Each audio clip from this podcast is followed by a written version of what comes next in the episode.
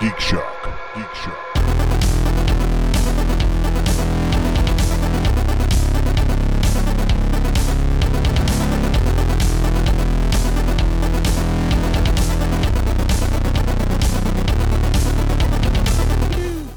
I uh okay, so Wow.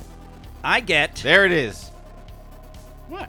Yeah, yeah. That's Oh, a no. preamble. Okay, okay so uh, That's a preamble. As, as Howie collects his thoughts into the great I'm paragraph announcing that I'm starting something. that he's a- about to I don't give. know if it's a great paragraph. Well, we won't know until he says it. Use a You're, net. in- you're interrupting his paragraph, Barry. Less than 12 hours after he'd left Vegas, I get a text from Andy. Hey there. Apparently, I locked my storage unit open. So could you go over there and lock it up for me? Wait, Yeah. Oh, oh, wait.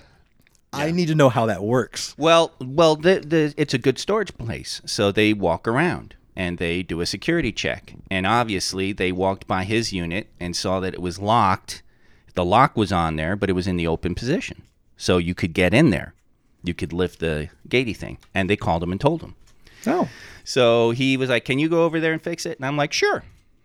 now I'm just sitting there, you idiot, Jesus Christ! Now you got to go over there. you gotta lock it right and then you just you give it a tug you just pull up make sure it's i do it because i'm paranoid Andy doesn't know how to give it a tug. andy doesn't know how to give it a tug he doesn't know how to make he just locks it and walks away and he locked it open remember, kids, when you're locking something up, when you're storage, always do a reach around and make sure you're Yes. good to go. give it a good tug so i'm just like eh, dummy so i get the keys i put on some shoes i'm like i'm not gonna i'm not even gonna brush my hair because i'm just going to the storage unit Oh, you're gonna look like Andy. Yeah, that's right. So you pass security, and um, I get the, uh, his key for uh, his keys that have this lock and everything, and so I get in my car. Now I'm already irritated, right? And I'm already like, for crying out loud, my car key won't turn.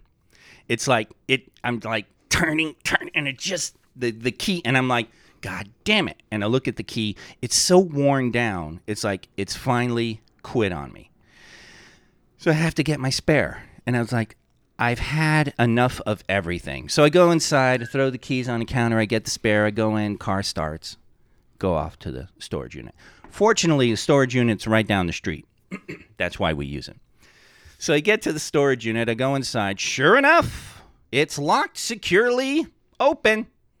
And I open it up. I actually took a picture to send to him. So, you know, Just make, sure everything's there. Exactly. Yeah. And I close it and I'm like, fucking dipshit. And then I realize I don't have his keys. Oh, no, I've got my keys.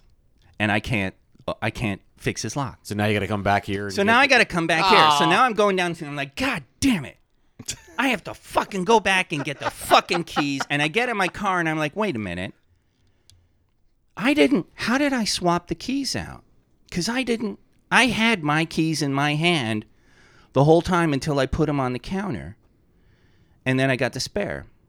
So I took my regular keys that I had in my hand and I put in the ignition and started the car.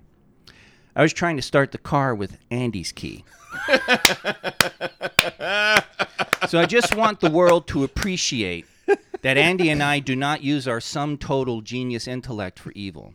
Because you guys would be in serious fucking trouble. Welcome, folks, to Geek Shock number 704. After that amazing story, I am Master Torgo, Commander K. Vlarg. With Professor Biggs. and we're here to talk Week in Geek. Oh, I missed you guys last week. Ah. A little stomach issue, but it's all cleared up and back again and, and ready Wait. to wrangle cats. Ready It's to all- disappoint us. It's all back again. I thought you was, it was cleared up. Just like Shady. Oh. Okay.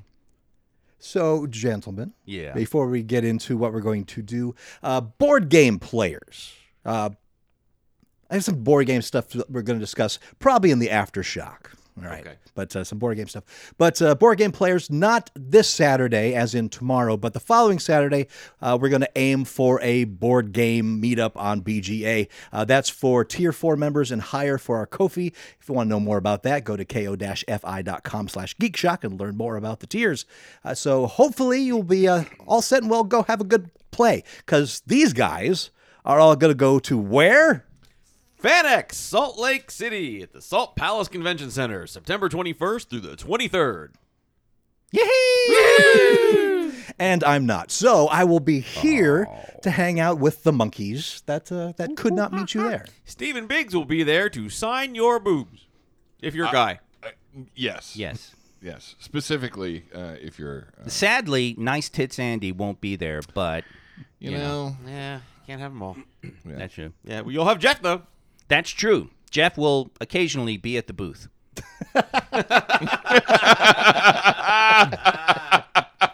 Now, for those Las Vegas locals who will not be going to FanX uh, and want to meet up with uh, one of the Shock Monkey members, I will be at the War Room Games auction, game auction. oh yes, that will be happening on that Sunday, the 24th. So uh, if you want to find me, that's where I'll be all day. All day. how late does that go? As long as it has to. Oh, oh It starts at 11 and it doesn't end till it's all done. Now, the last one was done very well. They they laid it all out and had a a probably the most efficient way I've seen them run that auction yet. Really? Uh, This time they're expecting it even bigger because they've added 400 square feet of space of tables for auctioning off area. Uh, so normally it gets out around seven to eight ish. So it, it's a whole eight to nine hour endeavor. Now, it, a lot of it is because I've been to a couple of these. A lot of it is Warhammer.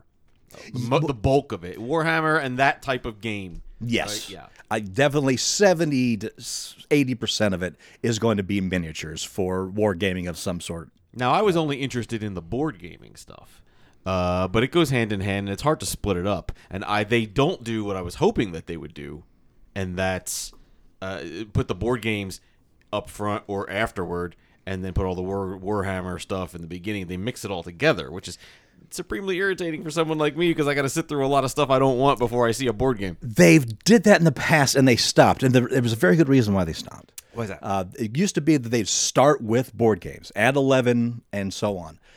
Some people can't get there at specific times. Like they can't, they'll be there in the afternoon and they want board games. But if they're starting at 11, there's no point of them showing up because there's no board games. So now they just go by lot. yeah. So they take it from one table and just move it all the way down. So, but uh, you can easily gauge about when something will happen.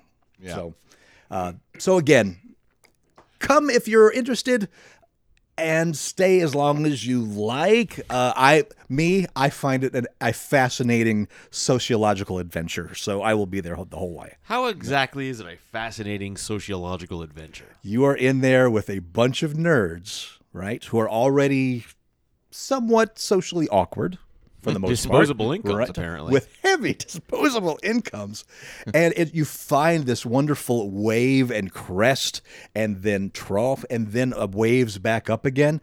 The energy in that room is fantastic because it starts real low. Like once you get there, if you start bidding up front, uh, the things are going to be yours because some people like no i don't want to ba- wait straight until we go do something else or so on. And so the early stuff is goes for super cheap. Mm-hmm. However the room warms up after about 45 minutes and then people start bidding on everything they don't want. And it just gets crazy stupid of what the bets go. And then once they realize how much money they've spent, it starts to fall off again. Yeah, yeah. And then you, you- and you can really literally ride those waves and you're hoping that I hope these miniatures or this board game doesn't come up at the 50 minute angle or at the 2 hour and 30 minute angle because that's when it's going to go for shit. But if it catches it's it becomes this whole friggin' game. Wow. yeah. Does he still do the uh, kid rule? Uh, yes. Uh, what is that? the kid rule is if a little kid uh, puts a auction bid on something, he will usually close the bid right then. So that's the secret. We got to get a bunch of little kids. Yeah. Pay them like in pennies or Well, well, know, originally shiny toys. There was a time when we talked about getting plain old, ordinary, regular named Steven to go, but he's kind of aged out. So it's like we got to find a new well, eight or nine year old. we old can just kid. dress him younger. Have him kneel.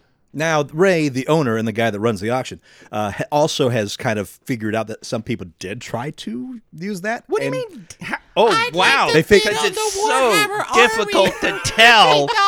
Jesus Christ! It's kind of fucking obvious. It also depends what it is too. If he knows it's good, because the whole thing is there to make to have the store make money, and boy does it on these auctions. Yeah. Uh, That is, they do it twice a year because it's a friggin' payday. And if they do it more than that, they're not going to have as much auction pieces. So Right. something to look forward to. Yeah. But bam, Well, it, it- Todd actually described the actual mechanics and economics of the auction because it's It's an auction. dude. not like the store is auctioning off inventory. Correct.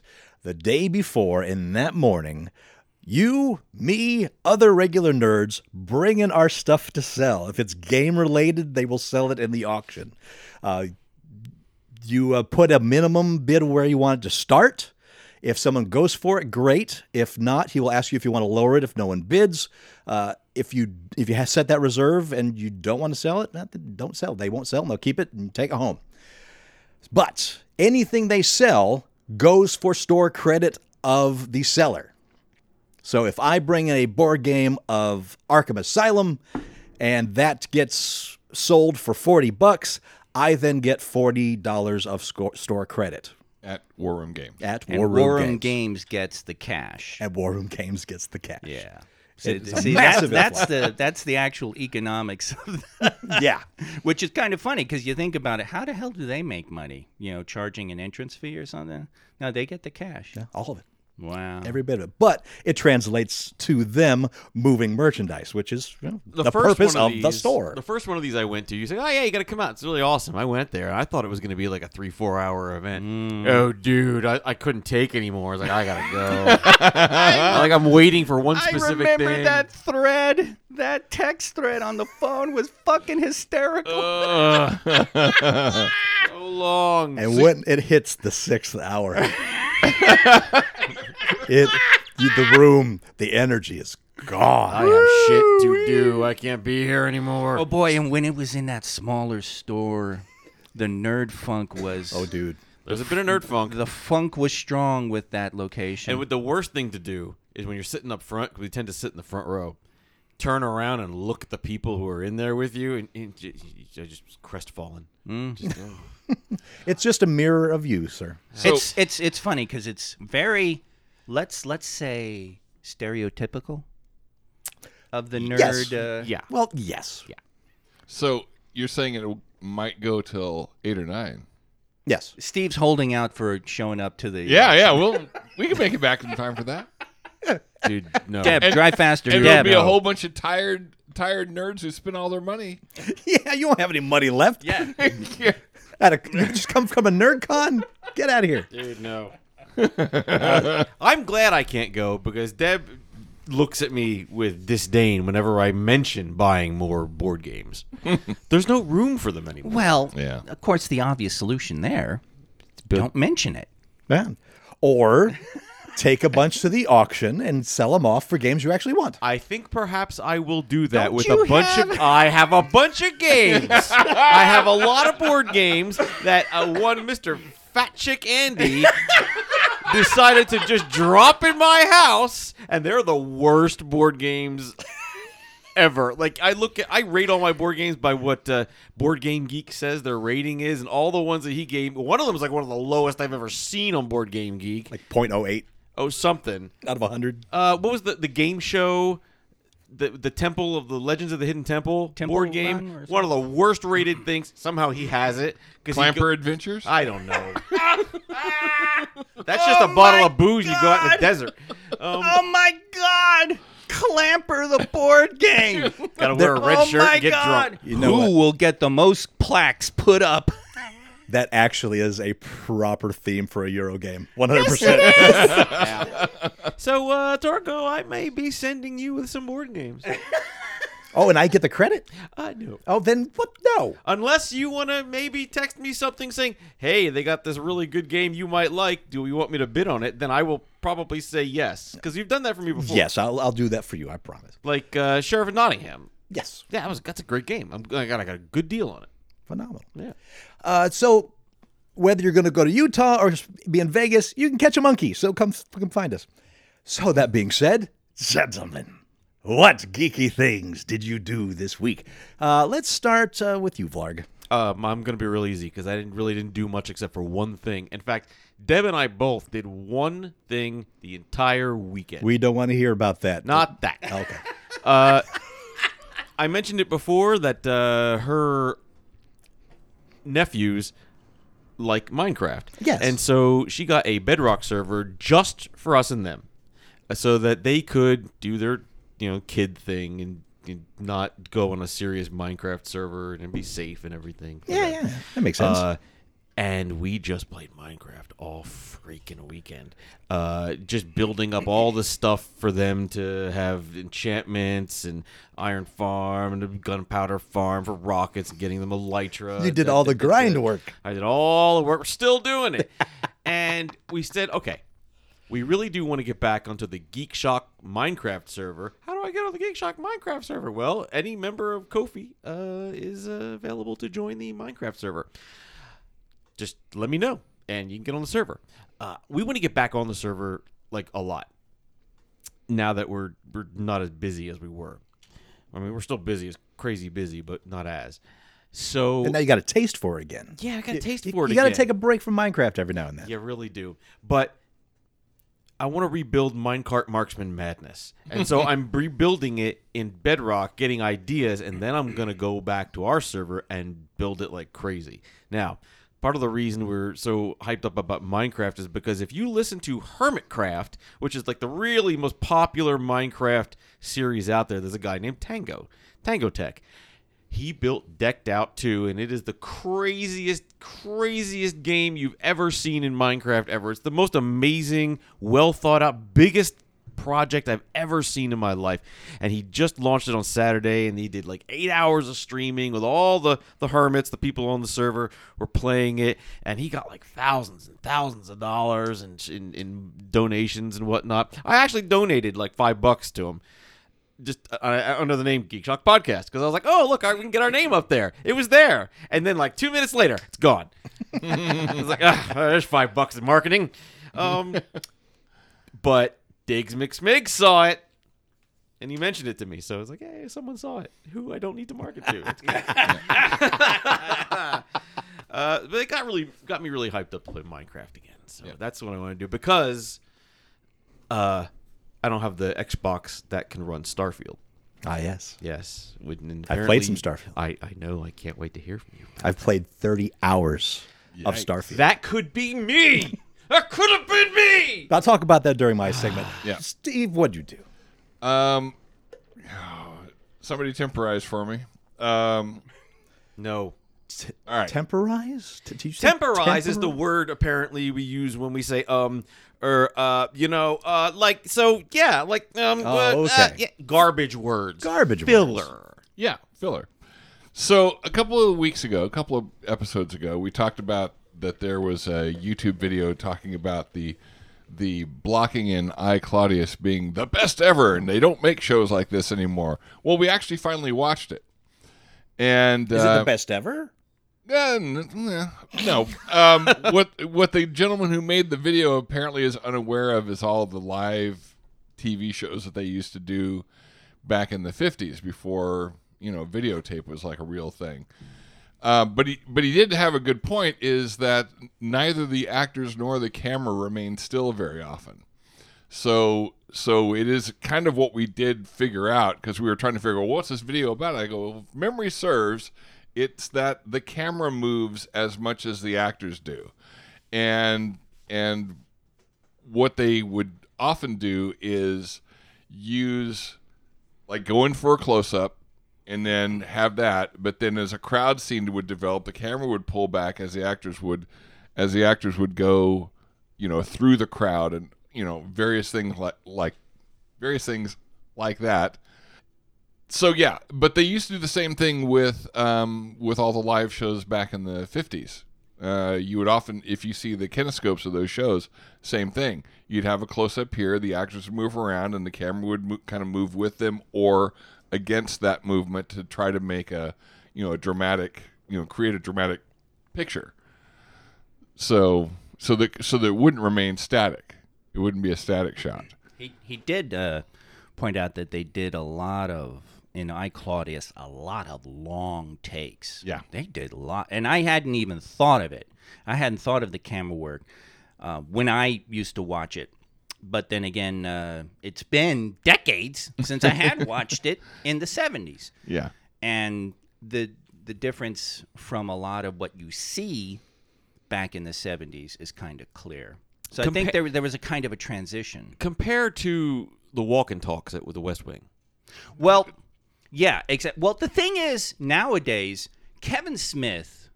Uh, Sorry, for people who don't know what I'm talking about, one of the greatest political drama series ever, The West Wing, Yeah. had these, this thing called the walk and talk, where everyone would walk through the building and the camera would just follow them until someone else comes in that would follow them. Yeah. And it would be this long, long uncut shot, and it was beautiful. yeah, and they did that frequently. Made words exciting. Yeah. And Kevin Smith uh, guested as a director on an episode of Flash, uh, the current Flash, which was actually kind of amusing because he kind of described the the the process. He's like, they actually have it all down. You you kind of show up and you say a little speech at the beginning of the episode, and then you do a little rap speech and.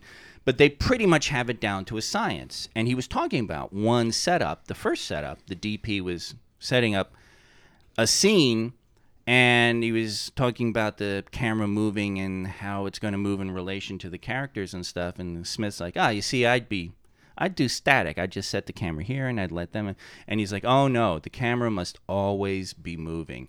And i noticed that in television in particular now the camera is pretty much always moving. There's always something you know it's sliding and it it can be very very subtle but it's always moving It's okay. So this is interesting because because one of the things about the later seasons of the CW of the Arrowverse is that there were a ton of static shots because of the COVID restrictions. Because half the time I was sitting there watching these scenes going, these two people are not in the same room. They are obviously in a green screen. One's there for the, for his words, and the and the assistant, the script assistant, is sitting there reading the lines of the other person, and then the other person would come in and do all their because it's like they are so unconnected, and and the camera's not moving, and it and I was like, why are these episodes so different? Why are they? Hmm. that's really interesting how lack of a covid affected it yeah, for lack of a better word, like really kind of boring right now. And it's because it's not dynamic. And uh and and of course the other fun thing too is when they go for the wide shots, looking at everyone standing six feet apart from each other. yeah.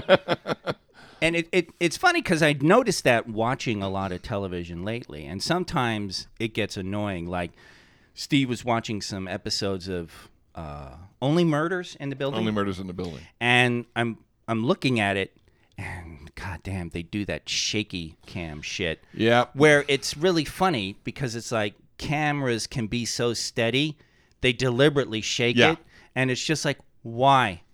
Why? Stop doing that. You don't need to, I don't need to have the feeling that the camera is being held by an observer. You don't need to convince me of that, you know, because I think there's enough incidental movement that it's fine. But they've actually, I, I think most cameramen now instinctively throw in this artificial shaky stick. Oh stick, God, it's which, such horseshit. which annoys the hell out of me. It it is the dumbest. It is the it, it's the laziest thing ever. Yeah. To keep the camera moving is to is to do shaky cam on purpose. If you look at old handheld documentaries, you can tell that the cameraman is trying to be as still as they possibly can and just you know their pulse or whatever there's going to be some little incidental music. It, it- movement. It's not on purpose. And the on purpose stuff is just fucking lazy cinematography. All right, this this begs the question: What is your personal least favorite pet peeve film filming style? When I say filming style, it could be a camera technique, could be anything having to do Oh, with a, it- s- it- a for me, it's technical probably shaky style. cam. Shaky It- cam. Oh God. So like Yeah. like like found footage shaky cam or just any kind. Well, you know what? It's it found footage can be interesting, right? Blair Witch was always interesting. Uh, Yeah. there was never a moment there where I'm like, I'm really annoyed by what they're doing. And if you look, they're not doing a lot of artificial stuff. The one that drove me nuts the most was uh, Cloverfield because to replicate actually holding a mini cam, JJ shot a. f- It was JJ, wasn't it? Yeah. Yeah. It shot a fuckload at an angle, which irritated the living Oh, shit out of me. The angle shot. Yes. Awful. Yeah. Awful. Everybody is is like at 40 degrees, walking, you know, talking and They're- whatever. They're in a Batman villain lair. Yeah, exactly. and it, it, oh my The god. worst though, the worst is the added in post shaky cam. that you often see that on on old sci-fi channel movies where they're trying to replicate that documentary style and it's just this is fucking added in post. This is not even the, the cameraman probably held this thing as steady as he could. Yeah. God yeah. damn it. The one place it works, we watched The Rookie because of Nathan Fillion, and they have body cams. Yeah, And that And it that- works. Yes. When it makes the- sense. Yeah. when it's when it's a part of Or when it's Blair Witch, when you're literally running through the forest with the cam. Right. That's that's what it is. Yeah. and I- that cameraman back then is doing their fucking best to keep it steady. to steady. hold it steady. Or Yeah. hardcore Henry.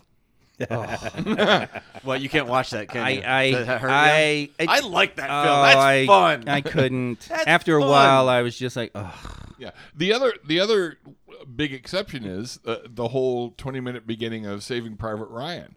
But again, it's part of Yes. If you look at old World War II movies of people on the battlefield, it looks just like that. yeah. So Yeah. so that type of thing I don't mind at all. I hate the artificiality of just Doing it for the sake of doing it. yeah, doing it for the sake of doing it. You're, you know, they're they're doing Parks and Recreation or The Office or something, and it's just bouncing around. It's like sit in the goddamn chair and hold that camera as steady as you can. Fucker. I can watch bits and pieces of both of those and not notice it, but sometimes it'll suddenly stand out. Yep. I don't know if maybe I'm just feeling it and they have a handle on let's remind these people that we're kind of this is pseudo quasi not really documentary style. so we'll remind people, but little it- yeah, yeah, it's it, it, to me it's not so much, but when I think it's what you said earlier, Steve. When there's this, it has to be dynamic. It's like, dude, that's too dynamic. Jesus Christ. There are ways of keep. There's a reason why the fucking Steadicam was invented. Yeah. you know, be smart about your moving camera. Do do the I Claudius thing. Block it all out to where it makes sense to why you'd want to go from a long shot here to getting this guy in the foreground to going back over here and getting the wider shot of everyone else in the room to coming back here and seeing somebody's hand on a control pad, right? You're doing that instead of cutting to all those different things that's what you use your moving camera for is to replicate almost a stage a, a recorded stage show where we're going to go in close here we're going to move to a long shot here we're going to come back to a close up of this here we're going to move over here but you do it with a goddamn Steadicam jesus christ the thing won a fucking academy award use it Do you guys hear that? Do you hear that? Somewhere in the distance, 80s Jeff is yelling about how you went to film school. Well, how about you, Vlarg? What's your least favorite film technique? uh, anything that Steve Biggs likes. Oh, No, no, no. I agree with the angle thing. I, I hate that that angle. Oh my shot. god. Steadicam I could deal with a little bit, but the, the angle shot, ugh, The the angle cuz angle. Steve made the point that actually kind of struck you, you know, the Batman's villain's lair. I didn't really realize that until I heard it because they would shoot it like that to let the audience know something's off because they always did straight relaxed shots, you know, of like Wayne Manor or the Batcave. But the villain's lair was always always weird. Always Dutch tilt. And I uh, Is that what it's called? Dutch tilt. and and it was like when it's going on in Cloverfield, it's like okay, I got the message.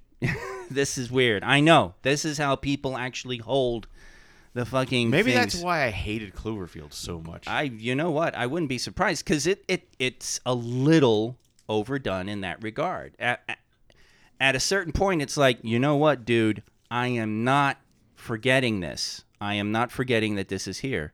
This is kind of omnipresent and driving me nuts. I don't know what the worst is really, but I know what the best is. Mad Max Fury Road. Everything dead center. Watch the film. I mean, they- have like stuff on YouTube about it. Yeah. all the shots dead center. Yeah. And, and and he's playing with he's under cranking. He's playing with colors. He's he's playing with everything. Everything. Oh, uh, you I know what it is. I don't know if it's I don't know if it's a camera thing, but sometimes they'll put a blue filter on everything. That drives me batshit. Yeah. It's nighttime. Also, why is Mexico seem like you're on the sun? because it's got an amber filter on Yeah. everything? Yeah. Yeah. Yeah, the teal wash. It's really funny. I got a nice brand new Blu-ray copy of one of my favorite Carpenter movies, Assault on Precinct 13. And I was showing it to Vernon and he just like right 10 minutes into it, he starts cursing and he's just and I was like, "What is it?" And he's like, "They teal washed it." Cuz apparently uh, I think it was a Kino Lorber uh, DVD, and he was bitching about them. Uh, no, no, no, no, no. Wait, I think it was Shout Factory, but they do on older movies when they remaster, they will do a teal wash, and it's just a very light teal wash across the whole fucking thing. Why? And apparently they stopped doing it. I don't know, dude. It was some kind of color thing. It, you know, if Jeff was here, he could explain a whole thing. I can hear him in the distance. Yeah. Oh, I, somewhere he's yelling. uh, it's not a teal wash, but oh my lordy, all all of my somewhere in time uh, fan sites gripe and bitch about the Blu-ray release. Put a sepia wash on all the on all the uh, back in time. Oh no. sequences, and that does suck because I remember I remember back in the day, back when I was in film school. Uh, well, back I- when you were in film school, you know the world was in black and white. Yeah, really. shut it. Film was shadow puppets on the cave wall. yeah, the camera is camera obscura. Yeah. but, but I had my subscription to American Cinematographer, and the And that was just a dude drawing really fast. And this particular case, the cinematographer somewhere in time talked about specifically using two different film stocks, one for the modern day scenes and one for the one's for the uh, Nice. um, back in time scenes. And it's like, yeah, you guys that did the remaster kind of fucked that up by doing that uh, sepia wash. The the difference is already there if you'd mastered this thing properly. Oh well. Yeah. My wife and I have been watching a lot of independent horror films lately, mostly because that's all that's left that we haven't watched on the streaming services. Uh, and of course, with independent horror films, it's some are good, some are okay, a lot are not. Uh, but there is one technique that we have seen quite a bit, and I still don't know why they use it, but it drives me fucking batty, and that is the sweep from above that is upside down and then turns right side up. Yep. Cannot take it. That that is again when it's done well, it's awesome. But if it's done just because you figured out how to do it, Because someone figured out how to f- flip their drone. Okay, sure. yeah. Uh, my I will tell you my guilt my guilty thing about that was figuring out the Jaws slash Vertigo move, and boy oh boy did we use that a lot when when I when I got my zoom lens. of and, course. you know, here put, get me in the wheelchair. Dolly. Zoom in, dolly out. Yeah. I think it's called the Hitchcock. Yeah, yeah, it's the vertigo. It's the vertigo thing. But yeah, and then Steven Spielberg famously used it in Jaws. And so we so that was my first experience with it, so we kept calling it the Jaws shot. So, Yeah.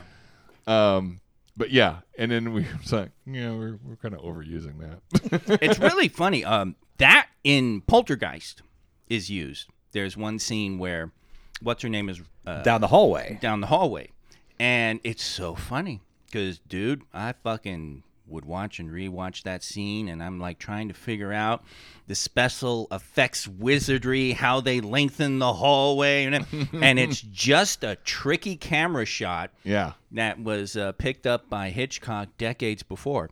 It's so cool. It's very cool. yeah. So I Claudius then. Yes. Yeah. So we Yeah. so we saw that. Um uh don't want to talk about that. Uh Lower Deck started. Uh dropped two episodes. It was really funny. The first episode is a total love letter to Voyager. um and in fact the episode is called Tuvix, spelled T W O Vix. Yeah. Um and and oh, I don't want to give it away cuz Don't give it away. It's two new. no, no, Give no. it away. It's- Give it away. Give it away. No. It's too funny. It it it it's ah Voyager. Whatever. Anyway, I It- know, but never it's even funny. Like the show, but I get it. No, it, it it it's funny even if you don't like the show. So No, Yeah. I watched every episode of it. I just never liked it. no. yeah, it's I uh, wrote it off because I had a job that I needed to watch. it. Yeah. Vernon Yeah. tried to get me to watch every episode of it. yeah. I would actually grade against his misogyny because I'm like, dude, Voyager, it's made for girls. and he would just grate his teeth. And then his feminist uh, girlfriend would want to beat my head in when I would say that. Fun. um, but yeah, like every like a lot of lower deck shows, that episode is just full of deep cuts, and so yeah, if you Yeah, if you've watched every episode of Voyager, Yeah, you're you- gonna you're gonna there be will be several things in there that will make you giggle. Um, and then, oh, so it came up. What what were we watching? We're- Oh, it's one of the Dark Corners videos. Oh, yeah.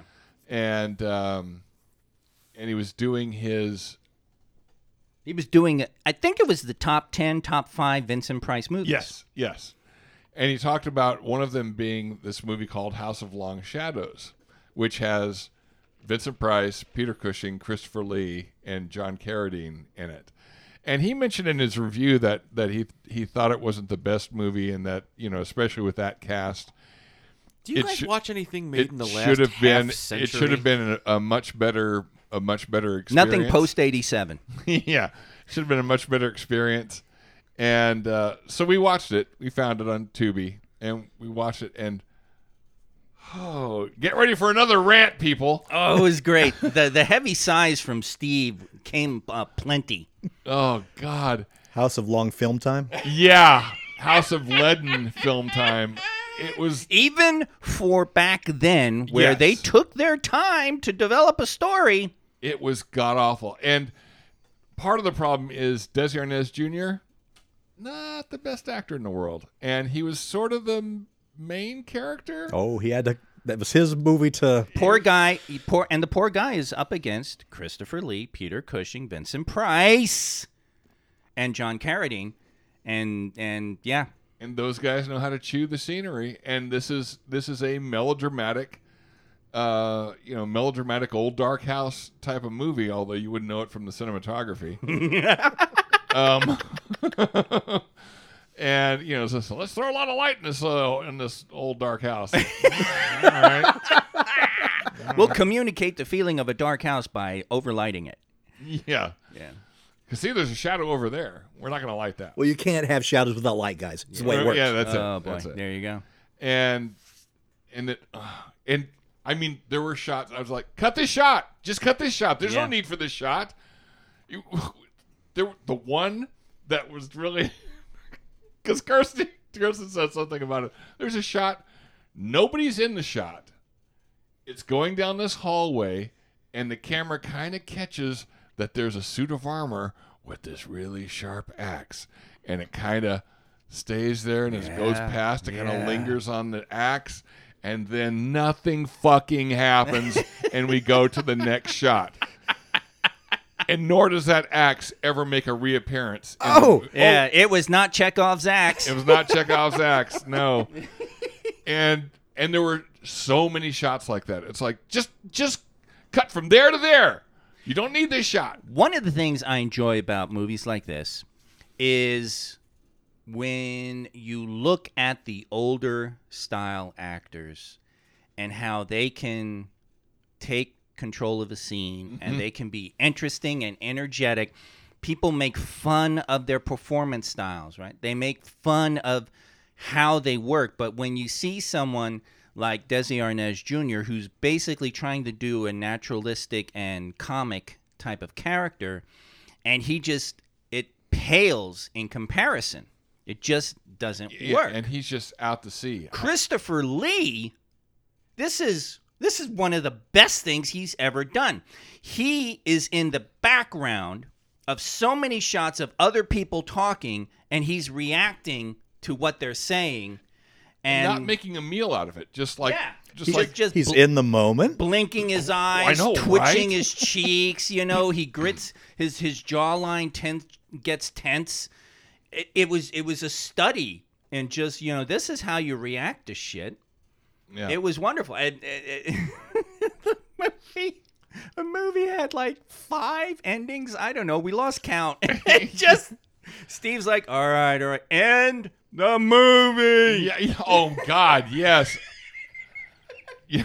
Even before Return of the King, House of Long Shadows Yeah. has five different. Just roll the credits. because they, they they would have this little twist and this little thing and this little thing and this little thing and it got to the point where steve actually kind of missed the big reveal which Well, was the final twist Except I was thinking about it later, and it still doesn't make any fucking sense. Even given that. Oh, because I don't want to give it away here in case anyone does, in fact, want to subject themselves to this. Although, good I say, God, no no no no i say do it because seriously Someone else should watching suffer. wa- yes john carradine being re- he's really old i mean this is this is towards John Carradine. the, the last thing he ever does This was 1983. yeah. and uh, uh, Christopher Lee. 83? still- yeah. yeah, yeah. Um, I was thinking it was like Peter 68. Cushing, dude. Peter Cushing Oh. is a total drippy coward.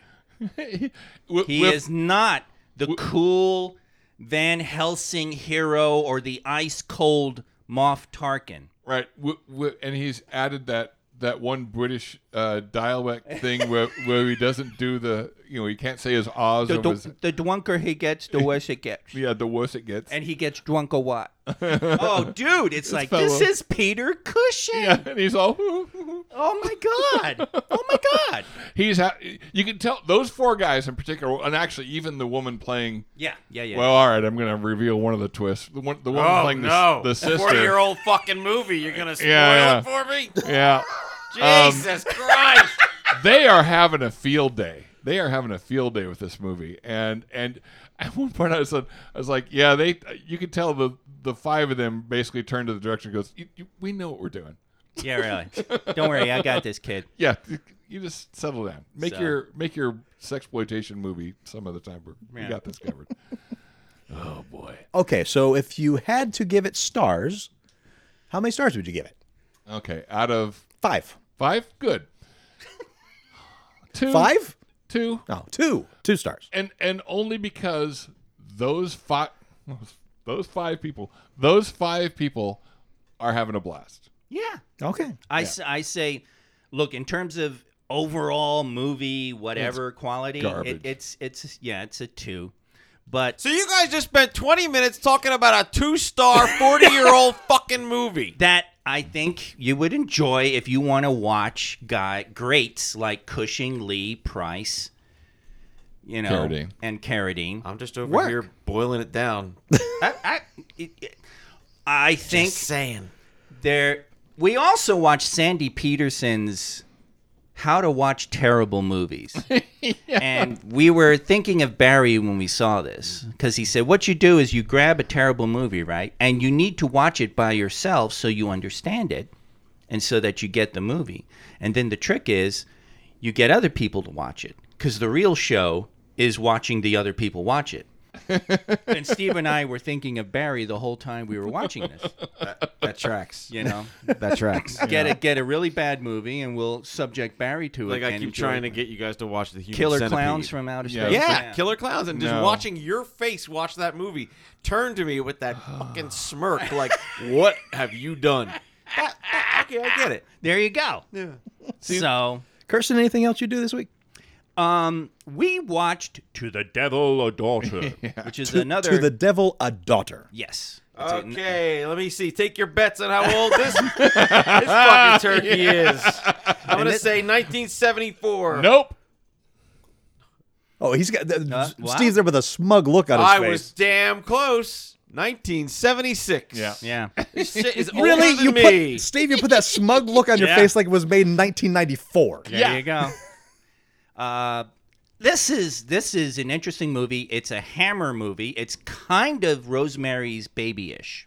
Okay. when a young nun's physical and spiritual safety is compromised by a disgraced priest who is in commune with the devil, her father enlists the help of an occult novelist.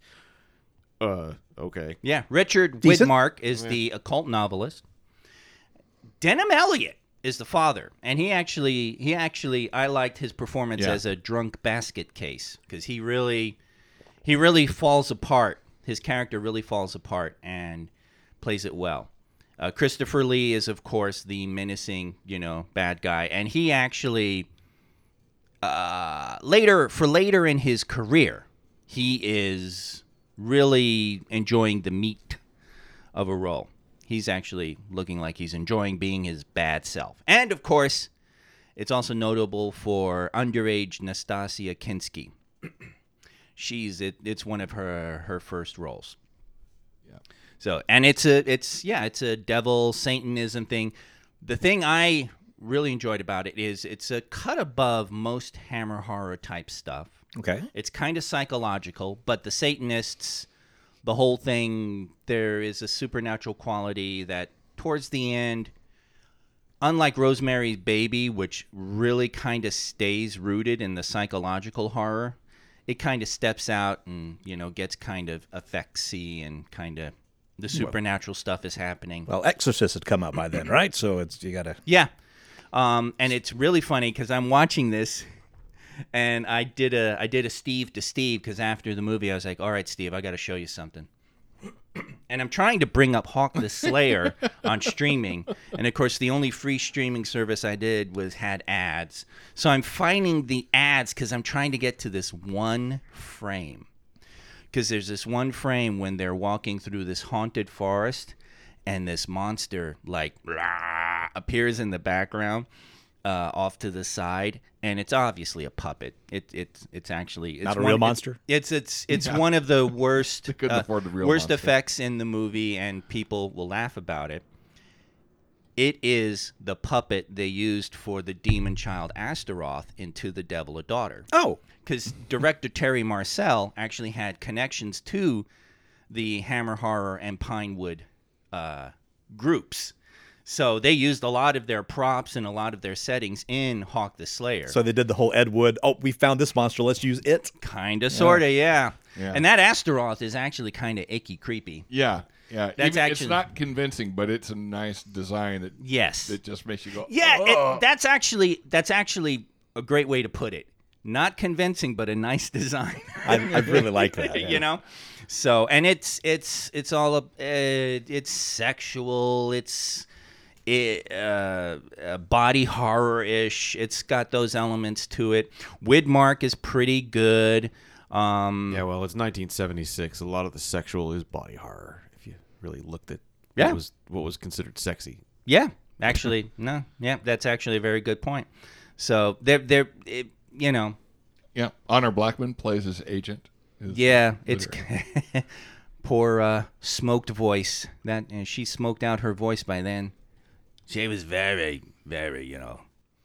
Just, just change her accent from you know English to New York Jew, and you got perfect. You oh my God. Uh, hello. Maybe you want to. Maybe Yeah. You want to talk about this over here. And Denholm Elliott, uh, once again, I'm going to say it. He he actually uh, uh, he plays a character who it, it's very quickly established he's part of this little devil worshiping thing, and he wants to back out, and he can't, and he's trapped, and he's falling to pieces because he's trapped. And frankly, I thought he did a good, he did a very good, wide-eyed, totally losing it. Yeah, yeah, uh, yeah. When he thinks when he thinks the end is near, it's it's great. It's a great performance. Yeah, It's just so good. Uh, some good per- and Lee again, once again. I, you know, it's just Christopher Lee. He was really, really good, and it's just funny how he was locked in that that second-rate horror slot, and and he was never allowed to get out of that because he had moments into the Devil a Daughter, and he had a bunch of moments in uh, Long Shadows. Long Shadows where you could see the guy who could stand on his own and do a non-genre film.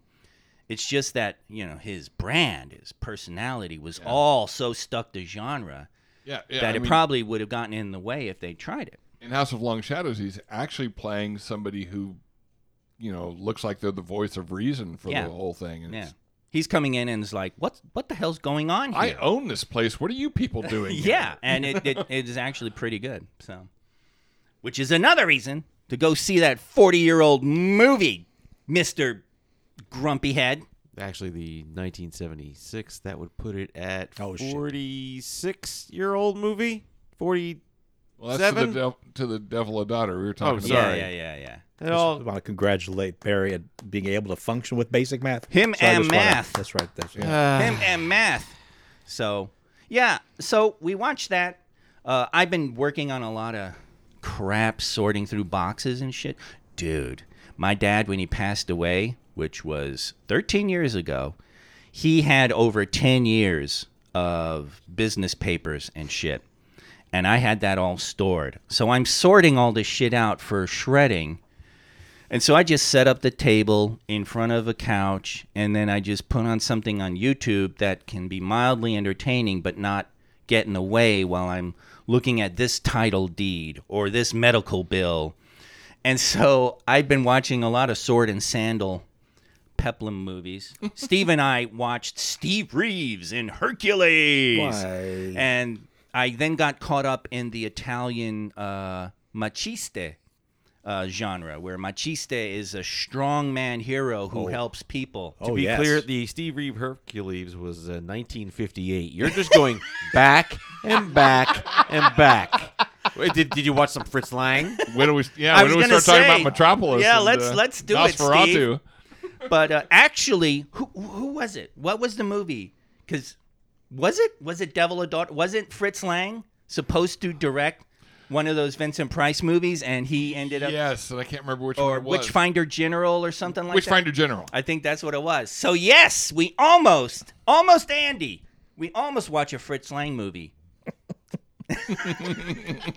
but uh, yeah, so I'm watching these um, Maciste movies play while I'm going through all these papers and stuff like that, and it's it's very funny. Whatever gets you through the night, man. very- you know, dude, I loved Greek mythology as a kid so Sure. much. Yes. All the tales of Hercules and the Iliad and everything. And so, Zeus, fucking everything he could. Ah, yeah. When you're 14, that's the that's the life, baby.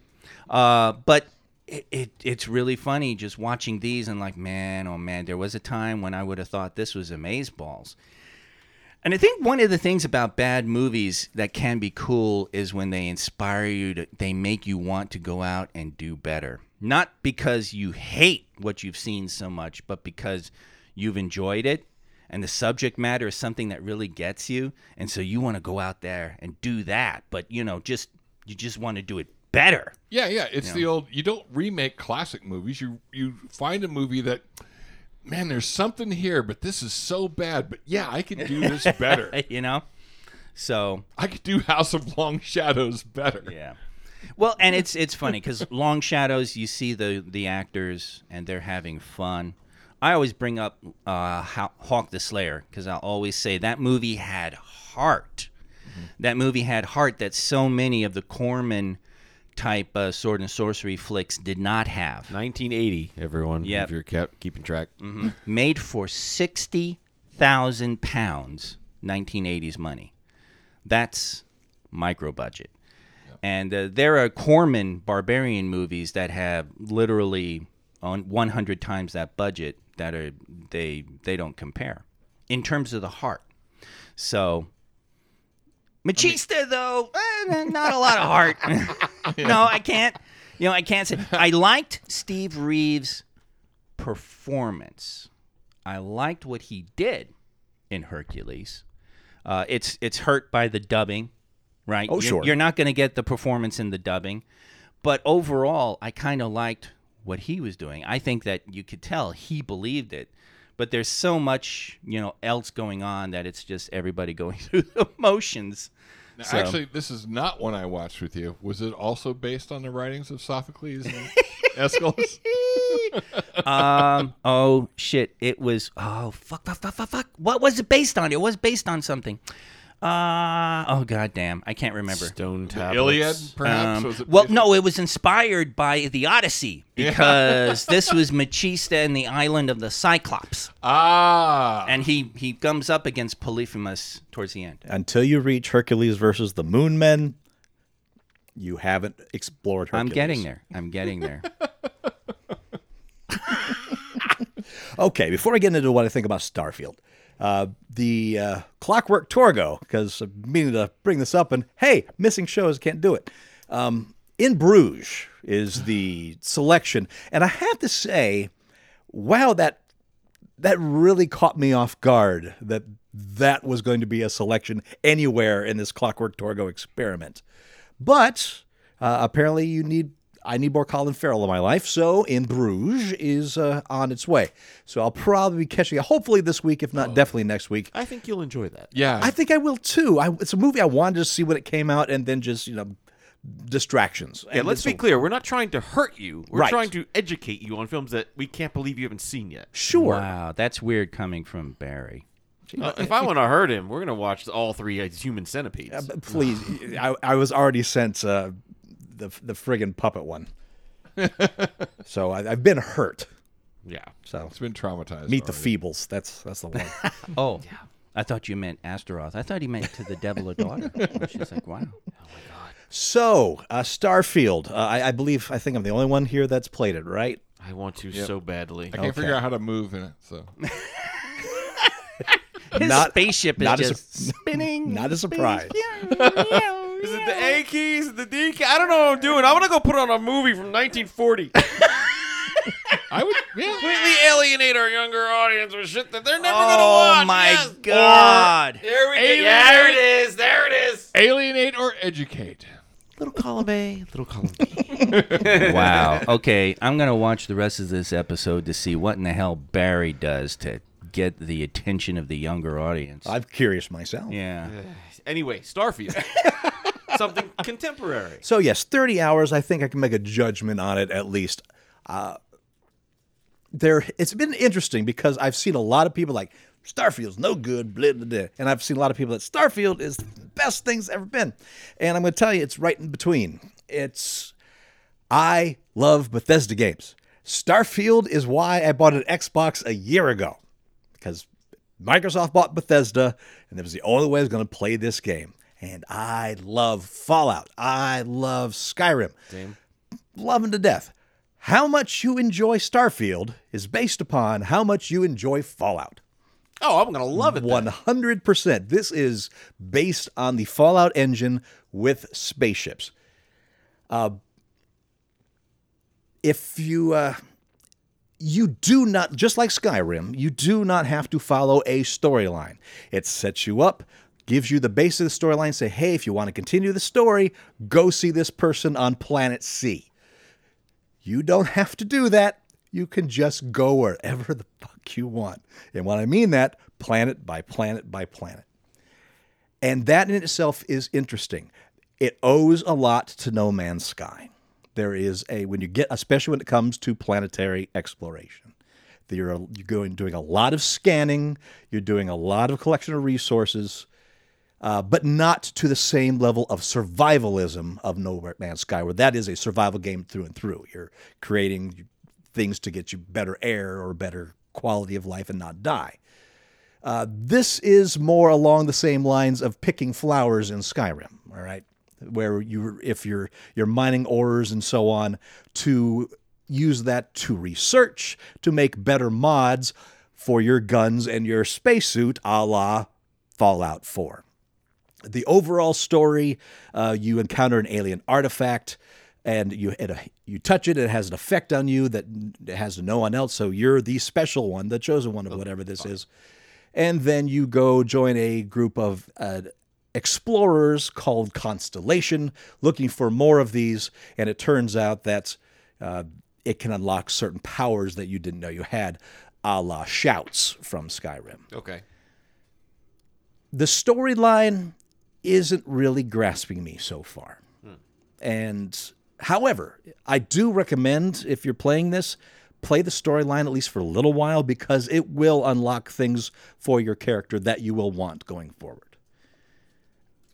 I do find myself as like, well, you know what? I have an hour to play it. I'm just going to go to this planet and look around for a while because they do generate things to do on the planet, uh, abandoned out science outposts that have been taken over by space pirates, for example, and you can clear them out. Or you go to this city and they need a help because they're getting uh, stuff stolen from this other outpost over here. So will you kindly stop that from happening? Are the quests like procedurally generated? The quests are not procedurally generated; the locations are, and getting you there um, is is part of it. Uh, when I say procedurally generated, I'm not talking the locations themselves. This is one of the things I have an issue with in the game so far. There's been plenty of times where I've cleared out the same outpost multiple times on different planets.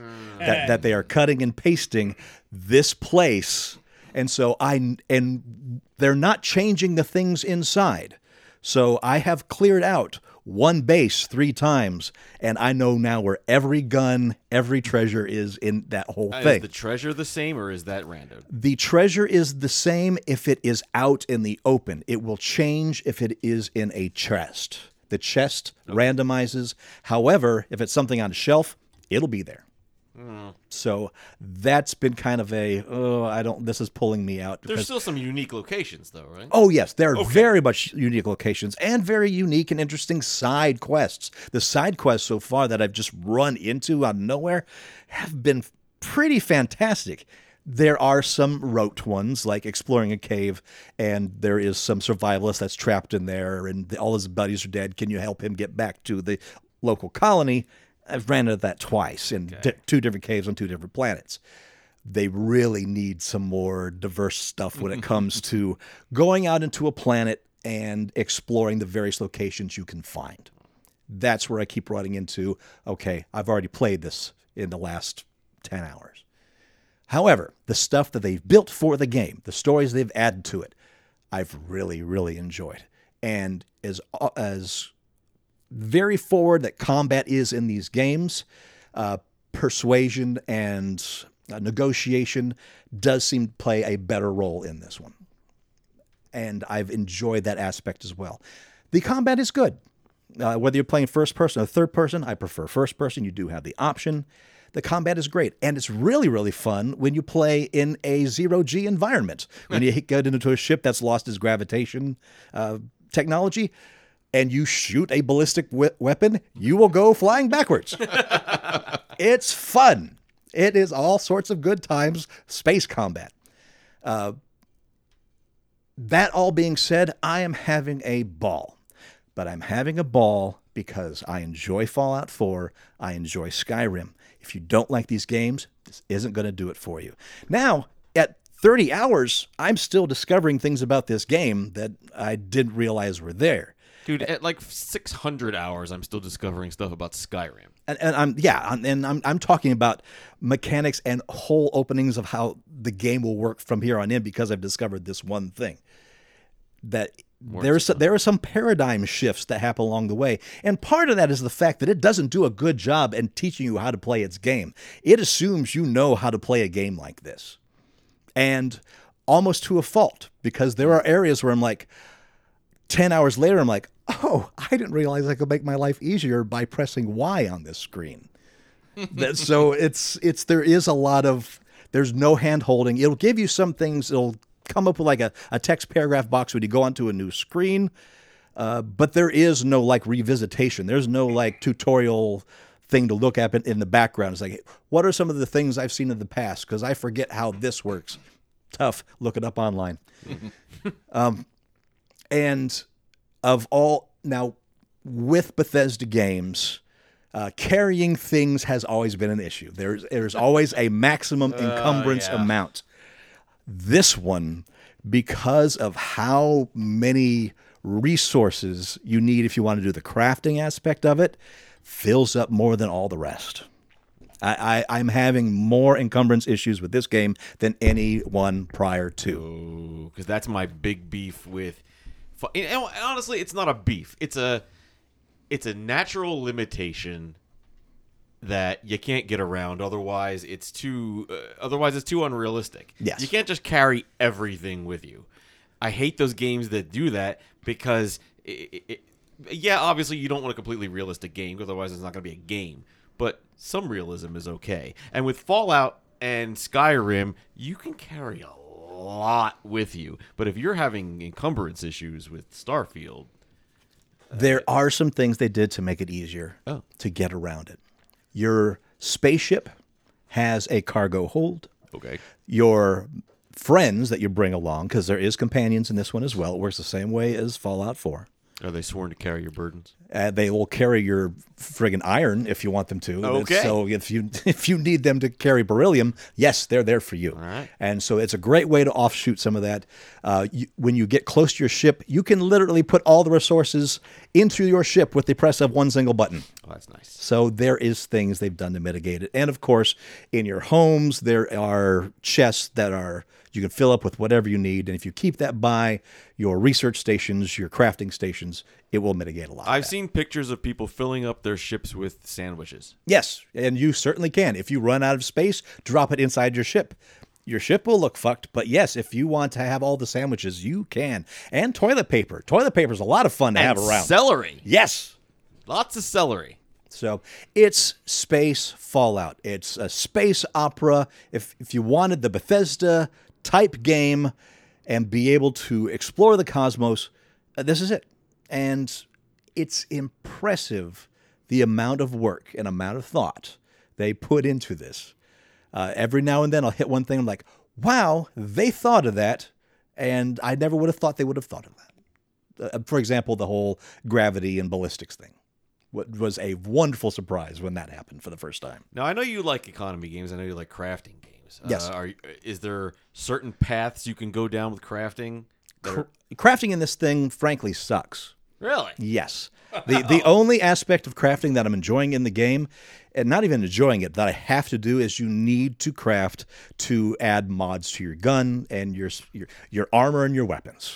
Okay. When when it comes down to I it. mean, that's what I did in Fallout. Right, it's that same kind of thing. So there's no deep crafting in this thing really. Yeah, Skyrim's crafting was just craft enough to be able to craft better weapons and armor and move on. You didn't craft a lot of it, but you did you did craft a bit. I'm interested in deep crafting systems. No, this is not it. Ah. Not at all. Uh, but it doesn't get in the way Okay. either. So you Can don't I craft sandwiches? you can play this game and craft nothing. And yes, literally, you can craft sandwiches, alien sandwiches. I'm, I'm I'm trying to think of a reason to buy a new Xbox and start a Twitch where I just go around and craft sandwiches and potatoes and celery. You can do that. You can do that. Well, Uh, the way you craft celery is you get a seed and you put it in the ground. You have to wait a while, but you put it in the ground, you water it, In the game, not for reals. and it grows. We live in the desert, dude. We can't grow shit. no, you'd have to recreate that in the game, like you know, you'd Like have in to, Minecraft, Yeah, which like you could do if you learn how to move. Yeah. Oh well. Yeah. what about factions? lots of factions, like almost too many factions. Because I know, remember in in uh, Fallout, uh, everyone would either flock toward, oh, you know, Brotherhood of Steel is the way to go, Ad Victoriam, motherfucker, or the Railroad if you're a loser, or uh, the Institute, or whatever, the Minutemen. multiple corporations. Part of this game, some of this game owes a lot to Firefly. I'll tell you that right now. okay. You have Firefly, Yeah. which was inspired by the Old West, which took place in the 1800s, which is even further in the past than 1976. So suddenly you're interested. Nah. the, the basic layout of the land, and very basic, trust me, there's a lot of deep lore in this.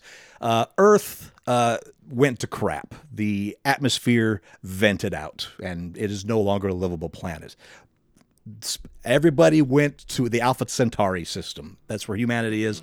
That's where the seat of government is. But then you had the libertarians that went off and did their own thing, right? Of course. And so those, and they had a civil war in space, What? They don't believe in war. They're libertarians. And so those are like the two major human factions, but you have multiple corporations, you have small businesses that you can be a faction of. Basically, timeshare. It's wild. Um, Ugh. So it's, They'll be in the booth next to us at FanX, by the way. and I keep this I keep discovering new factions as I'm playing. I'm like, oh, that's a thing you can do. Apparently, you can join the pirates. Um, it, it's it's a sandbox. Play the game however you want. Uh, with the tools that it gives you. Is it worth buying an Xbox for? The only way to answer that is do you like Bethesda games? Do you like Fallout 4? Yes. Did you is that you like it so much that if you want a new version that you're willing to buy another console to do so? Then yes, that's what I did, and I'm happy I did. I like this game. Uh, they'll I when I pl- after I play it for about ten hours, I get a little bored with it, which is a weird thing to fucking say, Yeah. right? and then after I've been done with it for a few hours, I'm like, I want to go back and check out this thing that I I remember seeing, and that's been my life all week. so, yeah, Starfield's great. Now, do you anticipate these types of games? Um, I know you've mentioned it in Skyrim. Do you anticipate like replay in terms of like you make a new character and this time it's like this time I'm gonna go all pirate.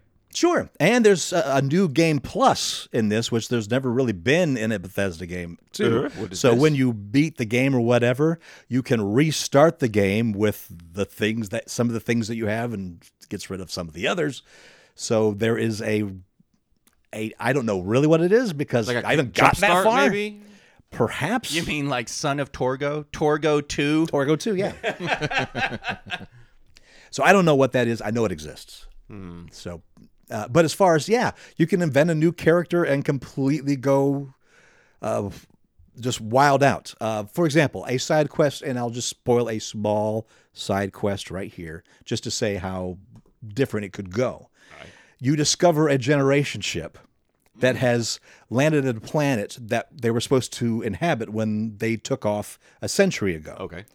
Since that time, space travel has gotten much quicker, faster, and all over the place. That planet's already inhabited by a corporation that doesn't want to give it up to these people that supposedly had claim on it from 100 years ago. And you can solve that through negotiation. You can solve that through eliminating one side or the other. You can solve that through uh, a full compromise of, the, of a sharing of the planet. You can solve it by money, by your own pocket. Say you just throw money at it and end the problem.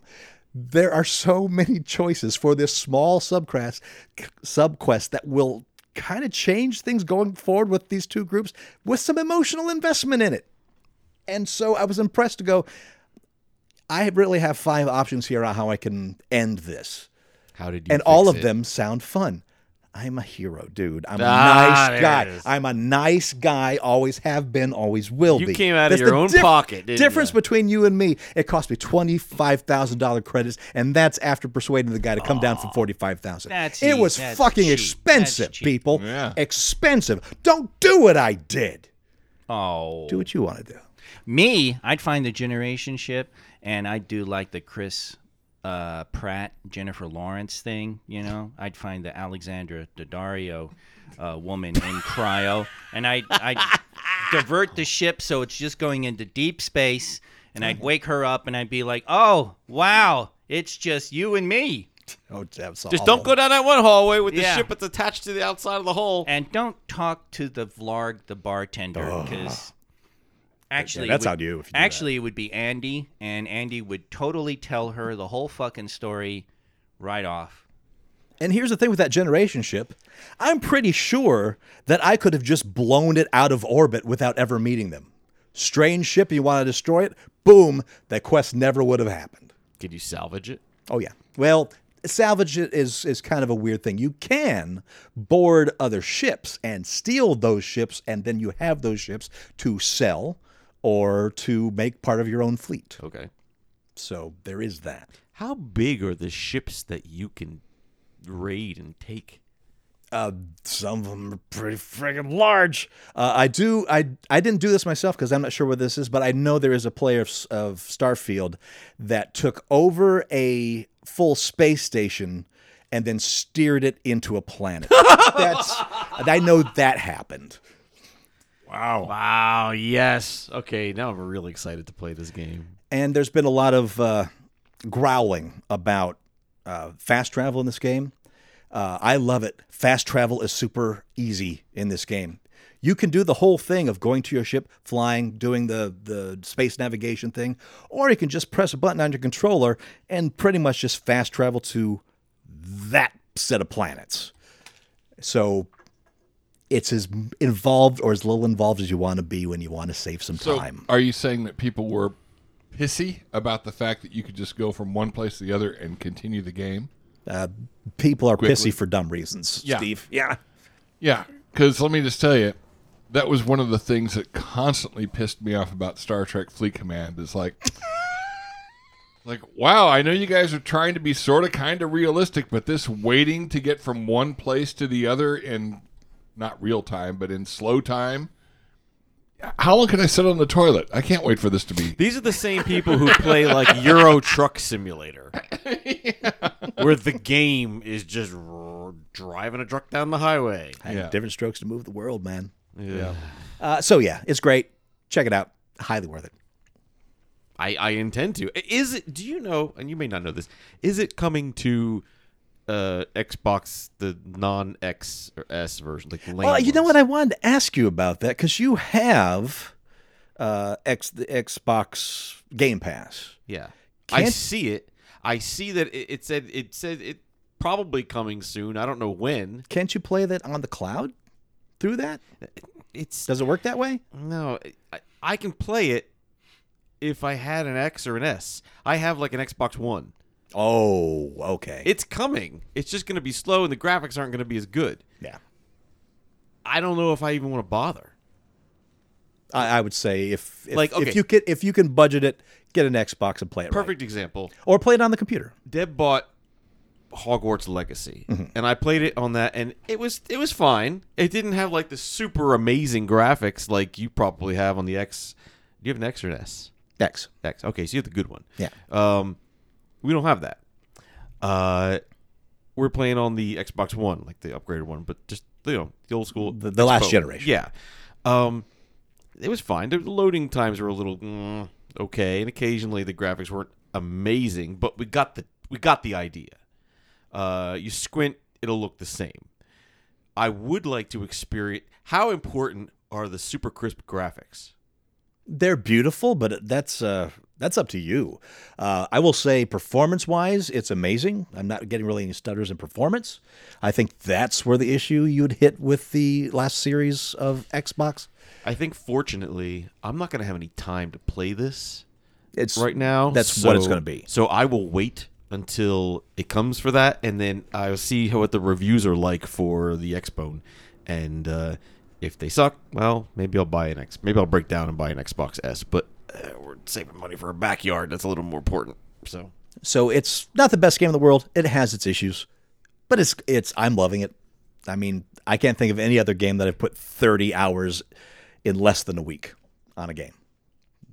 Been a long time. Probably the last one was Fallout 4. yeah, every so often I'll go back to X, X Xbox. I'll go back to Skyrim and say, well, it's time to run this as an archer. Well, it's time to run this as a rogue.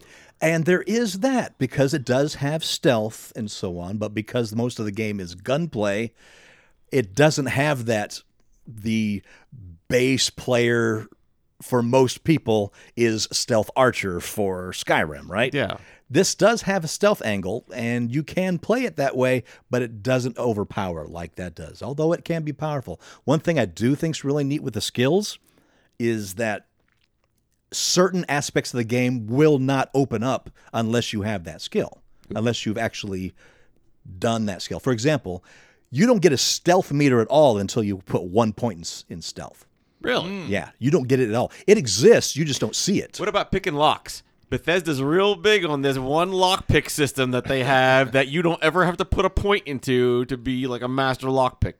They have reinvented the lock pick for this game. And it is a very, very complex puzzle unless you put more points in that. It makes the puzzle easier. That's how it, ma- was in Fallout. It makes all the sense on how they did it on this one. So I, I I like it, and every time I do it, I look forward to it because it's a fun puzzle. Okay. So the other lockpick games are like, eh, they're okay.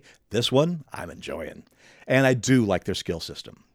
That one thing I love about their skill system is once you put a point in the skill, each skill has four uh, strengths. So you can put another point in that skill.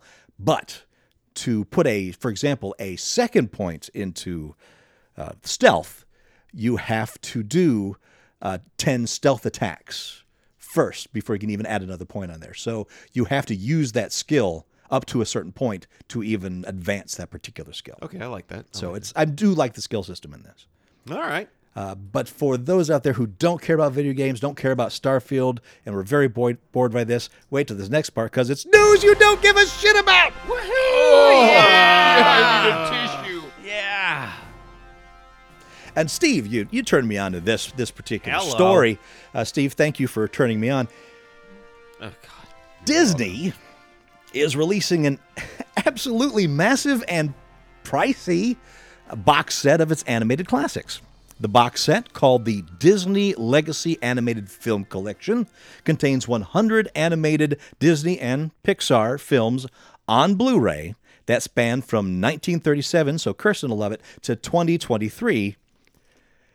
And the whole thing retails for 1500 US dollars. Holy crap!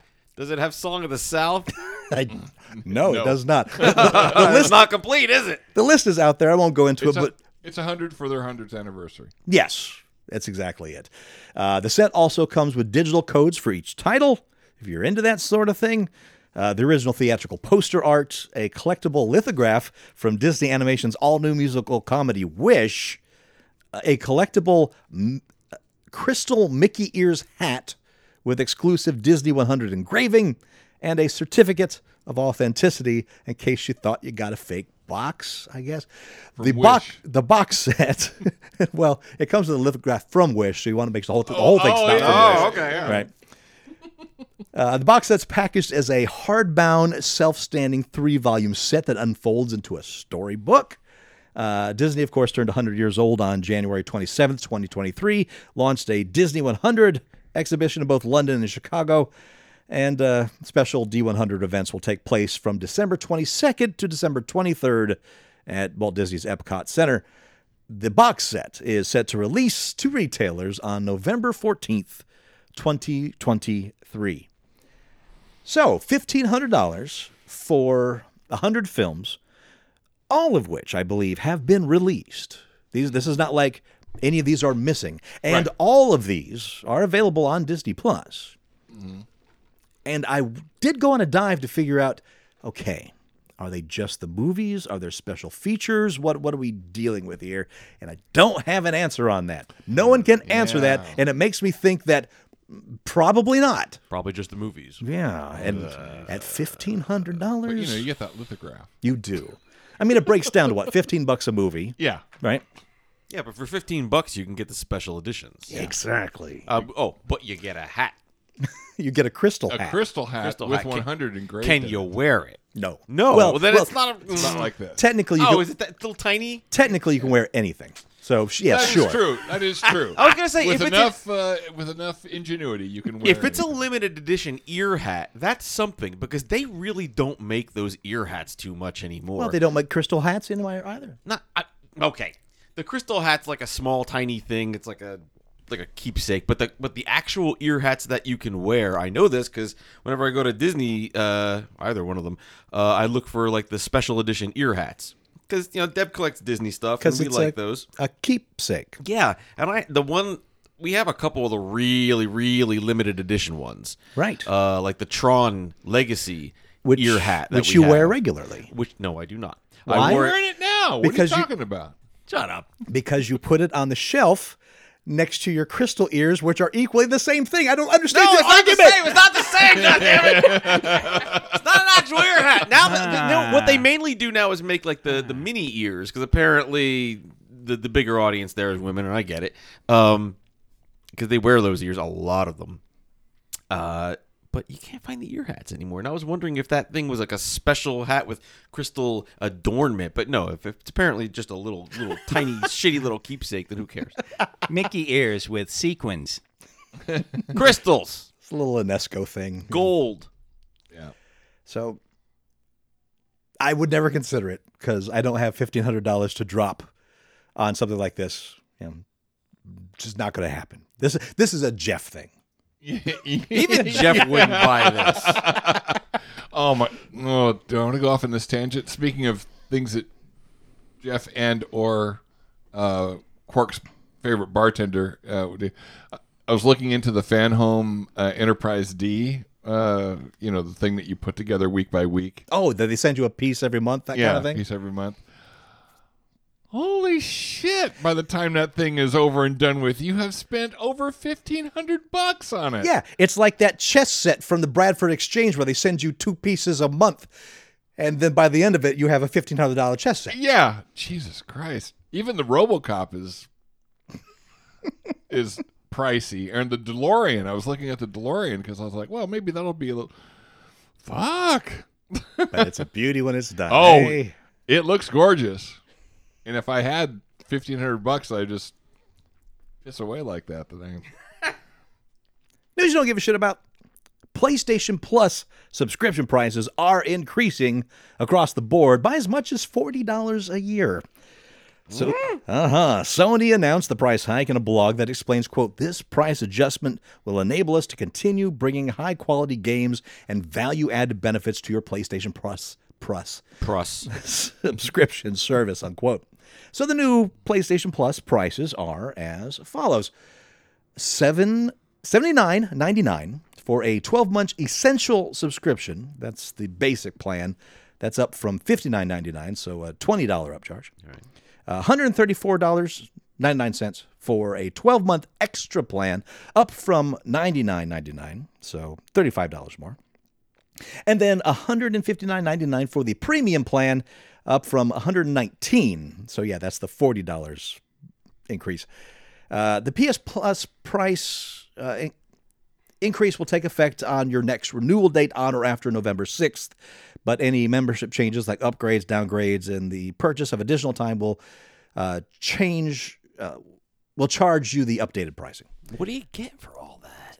So the PS Plus plans Uh, grab subscribers access to some PS5 and PS4 games, plus some retro PlayStation games for the price tiers, as well as a revolving state of games released monthly. Now, unlike Xbox Game Pass, PS Plus doesn't include brand new releases. It's just choices and selections from months and years past. It's that. Mm. its base game, its its baseline thing, the the cheapest one.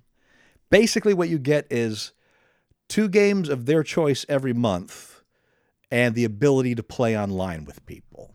That's what you get for your $70 a year. So I don't choose the game, and I can do it with people that I have no interest in playing it with. That Sounds great. Spot on, sir. Spot on. Well, if you got fifteen hundred dollars for crystal ears, this is a drop in the bucket.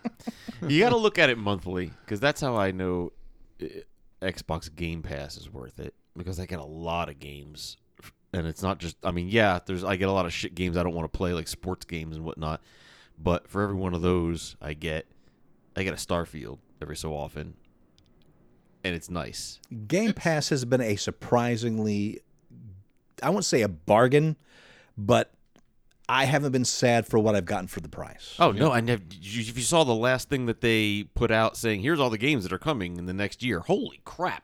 There's Yeah, a I lot mean- of good stuff. Seventy bucks for the year. That's less than six bucks a month. Yeah. So That's better than fifteen dollars a movie. But hold on, Xbox Game Pass is not Xbox Live, which allows you to get Game Pass and all that, and Xbox Live has a cost as well. Well, they've they've gotten rid of that.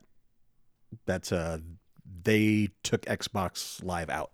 Yeah. Live Yeah. Live Gold is gone. Okay. Yeah. So what am I paying right now? I don't even know. I, So so pretty, so if you had if you have gold, that's just you're just you have your Game passes it now. what, what's emptying my bank account? What am Yeah, I? yeah, really. what am I even fucking paying for right now? Barry, Barry, uh, in the midst of the pandemic, at one point, Andy actually texts me and he's like, "Hey, can you give me my Xbox uh, passcode because I'm having trouble getting in?" And uh, and I'm like, "Oh, what do you need it for now?" "Oh, I, I bought a I bought an Xbox off the shelf." And, uh, and I got Call of Duty, and, uh, and I'm like, oh, you're looking to set up LAN? You're looking to set up some online play? And he's like, yeah. And I'm like, well, Xbox Live doesn't exist anymore. So, and he's like, what? On the 360, yeah. Yeah, and he's just like, and and well, then can I can I download maps? And I'm like, nah, I don't think so. And he's then what the fuck did I buy this for? And I'm like, I, I don't know. he had bought it so we could play online, uh, just like you know the great Bill Gates intended. Uh, and then he found that we really couldn't do much of anything. No, we're talking about the 360. 360. Yeah. yeah. Okay. And you can play the things that you've bought and you own and that are on the system. You just can't buy new ones, which you'd have to do, like maps Yeah, and such. Yeah, I mean, if yeah, he, for his account and his new or used box, he'd have to yeah. Yeah. Why did he buy a sunsetted system? He might as well have bought an Atari for. Well, because he wanted to play with me, and and like it's really funny. Uh, we have our friend Scott that we used to play these games with, and Scott. I remember one time mentioning playing online, and he's like, "Oh, geez, I don't even know if I have my 360 anymore." like, uh, well, yeah, there you go. I mean, some of us don't even have that money, much less the Crystal Ears money or the Xbox XS 370. Uh, it's like 500 wide. bucks right now, right? Yeah. I'm hoping it goes down for Black Friday. I'll keep an eye on it. well, Kirsten, maybe you have enough money to play Roblox. I'll just point out Christmas is coming. Because Roblox, uh, if you're not familiar, Roblox is a popular online game, especially for uh, kids and young teens. Uh, Roblox confirms that it will expand into officially supporting online dating. Wait. What? This is part of a move to extend its player base into older age groups, moving away from the largely underage fan base it has become known for over the years. There's no possible way this could go wrong. Jesus. Oh, it gets better. Oh, yes. The move, however, has attracted controversy for allowing 17 year olds to participate. This is a lower age restriction than other dating sites, which almost exclusively ban anyone under 18 What does this have to do with Roblox? signing up. The announcement was made as part of a presentation on Roblox's future. Uh, in its list of ways it predicts the platform will grow, CEO David Baszucki says thousands of adults will meet for the first time in Roblox dating experiences and subsequently form real life relationships. Unquote. He says this will be gated off to accounts that are verified to belong to players age 17 and above, since this could result in someone well into adulthood using its officially supported aspect of Roblox to meet a high schooler. It's not going down well with the general public, and of course, there are doubts regarding Roblox's ability to moderate the service. Uh, these fears are hardly ill founded over the past few years. There have been constant headlines of adults using Roblox to pl- prey on children. Uh, last year, a high profile case saw a 30 year, 33 year old arrested and charged with kidnapping and assaulting a 13 year old he met on Roblox, prompting renewed concerns over the service's moderation. wow. Now, there is a verification process to go through to get an account that could use a service like this. You have to upload a legal form of ID as well as a selfie, making it harder for young minors to get onto these Oh, dating God's sake. experiences. Maybe I don't understand Roblox at all. Well, that's because you're above 14.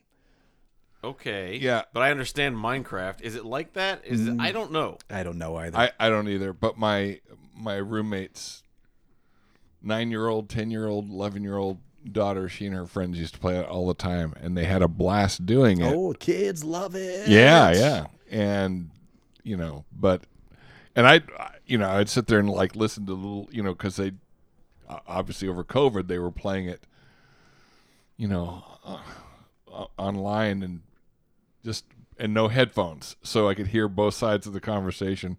Hilarious, but yeah. Do you want to ex- expound on that? Hilarious. Well, just I, I I don't know how the game works. So, but you know, it's like no, over here, over here, come over here, come over here, and, and uh, you know, so it'd be things like that. Oh, okay. Wow, it, it's, it sounds a lot like playing Minecraft with Steve. I don't know Yeah, how I move. here. How do I move? I'm turning left. I'm turning left. I don't know what I'm doing. I'm just chopping the dirt. I just looked it up. Roblox seems like the type of game where you build stuff in it for you build experiences for other people, and that that makes sense. Okay. Mm-hmm. You know, you could do that with Minecraft, but it's a lot. There's a lot more involved. It's more like Legos. It's like Duplos, mm-hmm. but yeah. Yeah, Blows. Okay, yeah. so good luck, Roblox, with your dating endeavor for adults. News you don't give a shit about.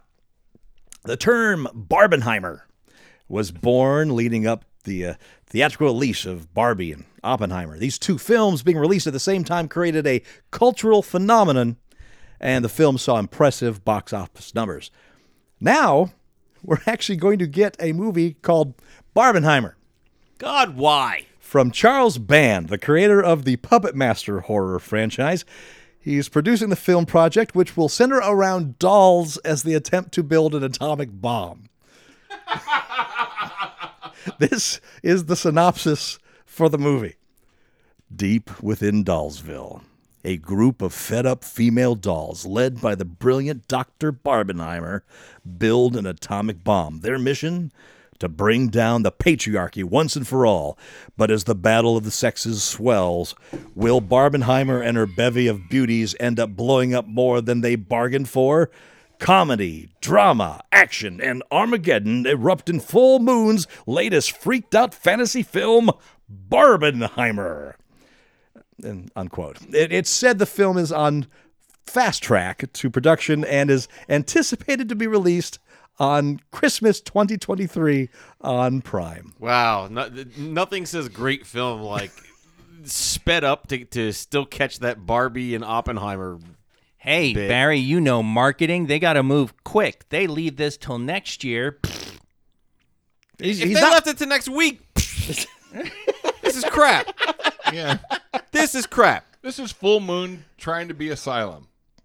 well, Full Moon's been trying to be Asylum for years and failed. Yeah. Uh, and and I, speaking as a Charles Band fan, I love me some Charlie Band films. However, Dude, Full Moon don't. films are bad, but they're intentionally bad. They are trauma while being less disgusting. I guess is a better way of Yeah. describing them. So, I mean, I'd rather be them than Asylum, I guess. Yeah. Uh, well, I did uh, buy their uh, continuation of the, you know, the Miskatonic University. Uh, Fits you now. oh yeah, and we watched it, and it was not good. No, of course not. It's, it's Full Moon. Full Moon caught my love for being the first shows I ever watched that had DVD features on VHS before DVD was a thing. And that's really how I became a, f- a fan of Full Moon. Watched Puppet Master, I think it was Puppet Master 2 where they started doing that. And at the end of the film, it was behind the scenes features of how they made it and interviews and then trailers for upcoming Full Moon films. And that turned me into a fan because nobody, nobody was doing that. What's your favorite Puppet Master puppet? Three. Uh, well, first of all, Puppet Master Three. That's a great film. I'm talking about the puppets. Yes. Which is your favorite puppet? You know what? As much as I love Blade, and Blade is awesome, uh, Six Shooter I think is my favorite. Really? Not the the the drill head guy? No, no. No, no. I do like the drill head guy. In fact, I have the drill head guy one to one puppet in my collection. Of course you do. But uh, yeah, I'm I'm a fan. But however, Barbenheimer, no, No. don't do this. No. You will, and you'll make some money doing it. So whatever. Guess I'll shoot it for a dollar. So Oh, uh, let's let's move on to some good news, shall we? Nope, Please. sick, psych. News don't give a shit about. Yay! And probably my favorite one of these, Liquid Death. Uh, that's the company that makes the water, right? Have you seen it? Yeah. Liquid Death, just, mineral water. expensive water. Yeah. Liquid Death has teamed up with Jackass star Steve-O Oh God. For a collaboration in which they will create limited edition voodoo dolls that contain Steve-O's hair. According to Liquid Death, each of the voodoo dolls is handcrafted and has been activated by a real witch doctor, and each one also comes with some of Steve-O's real hair inside. This feels like something that I would make for a Ko-fi tier, Uh, so, which I realize now I should have done that with my hair. So if you want a, a Steve-O voodoo doll, they're available exclusively at Liquid Death's website. They cost $125 each. Uh, only 300 have been made, and guys, limited to two per customer, so don't get freaky. Oh shit. That that just two per customer? Just two per customer. I would, because I'd like to. I'll remove Steve-O's hair and put in some of Barry's hair. there's not much of it left. Oh. Now, here at GeekShock, we really don't believe in woo and supernatural bullshit. No. Uh, however, if I've ever wanted it to be real, this is the moment. this is it. This is what fuck want- fuck ghosts. I've always wanted ghosts. Not that anymore. Now I want voodoo to be real, so that all these dolls that people are buying are affecting Steve-O in some horrible way. Yeah. Although behind that. with the way Steve-O lives, will he even notice? No. Weekend Geek. Yay! Finally! That was that was a long haul. oh, that was horrific. Between you know the movies, the the the, the latest greatest hits of the 1960s to uh, to that shit. Yeah. Come on, Todd, pull out that 1970s good news. Unless it has Lynda Carter, I'm not interested. Weekend Geek. The Crow reboot, starring Bill Skarsgård, has been shot, and the domestic rights to the project have been picked up by Lionsgate for an eight-figure deal. Skarsgård plays Eric Draven, and the story follows a man and his fiancee who are assaulted and killed by a gang after their car breaks down. The man is resurrected by a crow and embarks on a dark journey of vengeance on those who took his life and the life of his fiancee. Uh, the film is directed by Rupert Sanders, who did Snow White and the Huntsman, and will reimagine the 1994 cult classic film, which starred Brandon Lee in his last film role.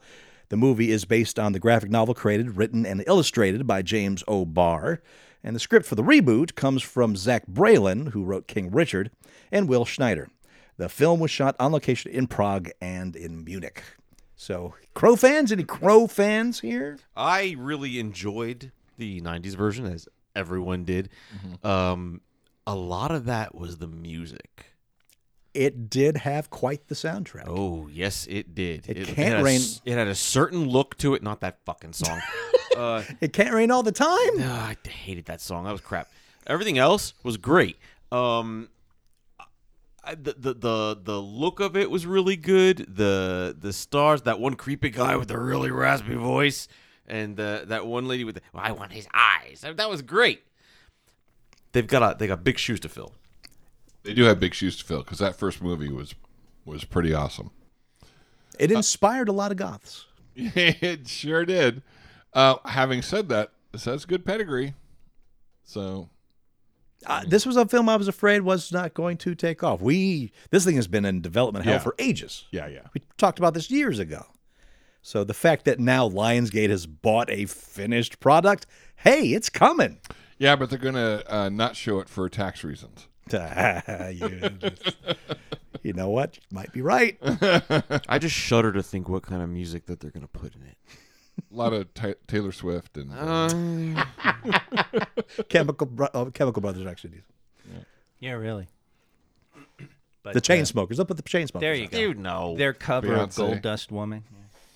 yeah. To put one of the ghost covers in there. You know, yeah, no, don't. We don't need another hero. no, No. no, no, no. We, uh, my wife and I, we watched uh, the entire uh, Insidious cycle this last week as well. Oh, Uh, Insidious came out with their last film this just a few months ago, and uh, so we thought we would revisit it because we never saw th- parts three and four, and so we enjoyed one and two. We couldn't remember two very well, but three and four are a prequel, and it tells the uh, the story of one of the characters prior to the first film. So we thought we'd watch it in the chronological order that the uh, films are take place in in the their universe. And that turned out to be a really, really, really good way of watching that. If you've never seen Insidious or have and kind of forgotten some of it, I highly recommend watching it third film first. Three, four, one, two, five is the order. Ah, Wow. So instead of Machete Star Wars, we have Torgo Insidious. Yes, 100%. and what we were really impressed by, and why we think we really can't repeat this with most films that do this, is almost all these films were written by Leigh Whannell, one guy. okay. Uh, except for the last one, he did the story, and then someone else wrote the screenplay, and you can feel it. The last film is the weakest of the group, but he is so has so much knowledge of what his universe is and how it works that every callback that they did is perfectly laid out in the chronological way that when you see it in part three and then you see it again in, in number one, you're like, oh shit, he really thought that shit through. How funny. So Leigh Whannell, if you're not familiar, he wrote the Insidious cycle. He also wrote the first few Saws. He starred in Saw. He stars in every episode. Calling them episodes because watching movies in order like this feels like television. Uh, in every film, he plays uh, Specs in the Insidious movies. He's in every one. One of the ghost hunters. So he's the guy that wrote the movies. Uh, yeah, and if you haven't seen Insidious, at least watch the first one. Heir apparent to Poltergeist. It is the best haunted house movie since Poltergeist. So he's one of these guys that writes like the whole story Bible, like the the this is how the universe works. Here's everything you need to know, and it's a giant like phone book of of, of stuff that you really the, the movie just scratches the surface. Yes. I like that. Who?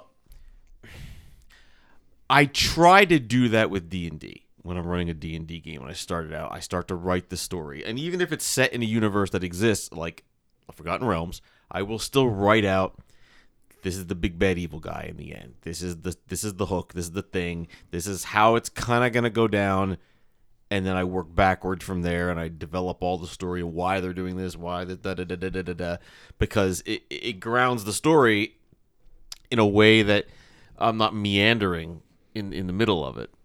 Um, I wish more directors of like sci-fi films and shit would do that. Did Lucas do that? I don't think he did. No, he didn't. Clearly. When you read books on how the Star Wars films Yeah. were made, you learn that no, that was a seat of the pants thing from the beginning to Yep. end. Yeah. And And I remember reading all those issues of Starlog, and you know where he, he's a where he was talking later about it being a nine movie cycle and everything, and he said, "But I really didn't come up with that until the first one was a big success." Yeah. Yeah, when Yoda says, no, there is another, that was to be a new character they were going to introduce in the next film altogether. It wasn't Leia. Yeah, yeah, that was yeah. something It's just that a they, hook, that's wasn't it? something. Yep, they Yep. they decided what it was going to be later on. Oh, Leia, let's, let's make that a thing then. Yeah. That's why there's brother and sister kissing in the first one. do filmmakers ever release those story bibles? Rarely. Sometimes on a closed uh, TV show, they'll somebody will release it to the internet or whatever. but uh, it's very rare that, uh, and m- mostly they're written for TV shows anyway. But uh, but man, Leigh Whannell, he knows his world. Yeah, I mean, Roddenberry did when they did that making of Star Trek paperback that came out in the late '60s. Really? Yeah, uh, yeah, that's a great. I mean, that's that's a great book about producing television, let alone Star Trek, because it does. It has the Bible uh, for. I, I believe it's even still talking about Captain Robert April and all that kind of stuff. So it's even pre-Pike. And and for those who aren't familiar with the term, uh, story Bible in television is basically the, all the background of the story that they have and all the rules, the do's and don'ts that all the characters and the story is supposed to follow. It's for new writers coming in to get caught up to be able to write in a where the story is now. Yeah. Yeah, yeah. Tell you what, my story Bible would have the biggest don't. Oh, oh, oh yeah. You are prevented from having any character say it's all my fault or some version of that unless it actually is their fault. Uh oh, there's another another a Steve. Steve? we're- It's another Steve Peeve. It's a Steve Peeve. Steve Peeve. Yes. Steve Peeve number 27. It's not, This- it's not your fault. Yeah, this basically uh, refers to all the Arrowverse shows. Well, that and I will never ever lie to you again. But And give then me later five on in the episode, they lie to them again. Yep. Oh, my my Steve peeve is, which technically makes it a vlog peeve, uh, when characters just aren't saying everything that they should. When it's obvious you could solve this problem by just saying just a little bit more. Yep. Stop being lazy, writers. Stop having characters lie to each other. Stop having them not reveal things. My Just speak. My Steve Peeve is when the camera comes upside down and then rights itself up over a sweeping shot. That's that's mine. Or a sweeping shot of someone not saying everything that they could be saying. Yes, Yeah, yes. At an angle. At an angle. Yeah, Yeah, while, that- while but saying also- it's not their fault. Yeah. Yeah, it's all my fault. Yeah. Yeah. It's not Steve your fault. Peeves, God damn it. It's Captain Cold's fault. Yeah, yeah, yeah. It, it's not. my- Uh, it's all my fault, unless it's Vlarg, in which case his character is saying it's not my fault. I had none. to- It's what'd you do? fault. What did you do? And what's your Steve Peeve? Write to us. Comments at geekshockpodcast.com. My Steve peeve is actually Steve. Oh. My El Guapo is the actual El Guapo. So write us the email because honestly, what is it? What is your Steve Peeve with with f- film and television? Uh, or uh, we throw it, make the discussion on the Ko-fi, and of course, there's the Shock Monkeys layer as well. Want to know? I'm curious. What's your Steve Peeve? And a special thank you to our theme song creator, Sam Heffernan. That song's called The Burning Light. Find it as music at the SWH Music on Spotify, SoundCloud, YouTube, and Twitch. And uh, and of course, you, beautiful dear listener. And I want to thank our brisket taco tier three members of Ko-fi Dan Stecklasa, Daniel Loser, Elizabeth W., Adrian Kirsch, Major Meh, Michael Hoffman, Azrael175, Mohan Nair, The Microscope, Steve Biggs, Elena Knupp, Kenton Miller, Isha Shaki. Holy crap, he did it right. Haha, I've been practicing. Alexandra West, Gomer Geek, and Leanne Cox, and of course our Tier 4 members, Deb T, David Farrar, J.R. Kunkel, and our Tier 5 members, Jeff Harris, Aussie Matt, Mad Martron, Glenley, Atomic Gumby. Thank you, each and every one of you, for supporting the show at all tier levels. You are what helps keep these lights on, and we bless you for it. And until next week, I am Master Torgo. Commander K. Vlarg. With Professor Biggs and no Deb. And we'll talk to you next week. She's in working. Now, now she's getting called out. Wow. It wasn't a call out. It was, Man, we missed Deb. just doesn't. Oh, don't even try to bail out. you are doomed. Yeah, there's a hole in that parachute. mister. Yeah, really. Oh, no. Again? can't- I've can't seen that fail video.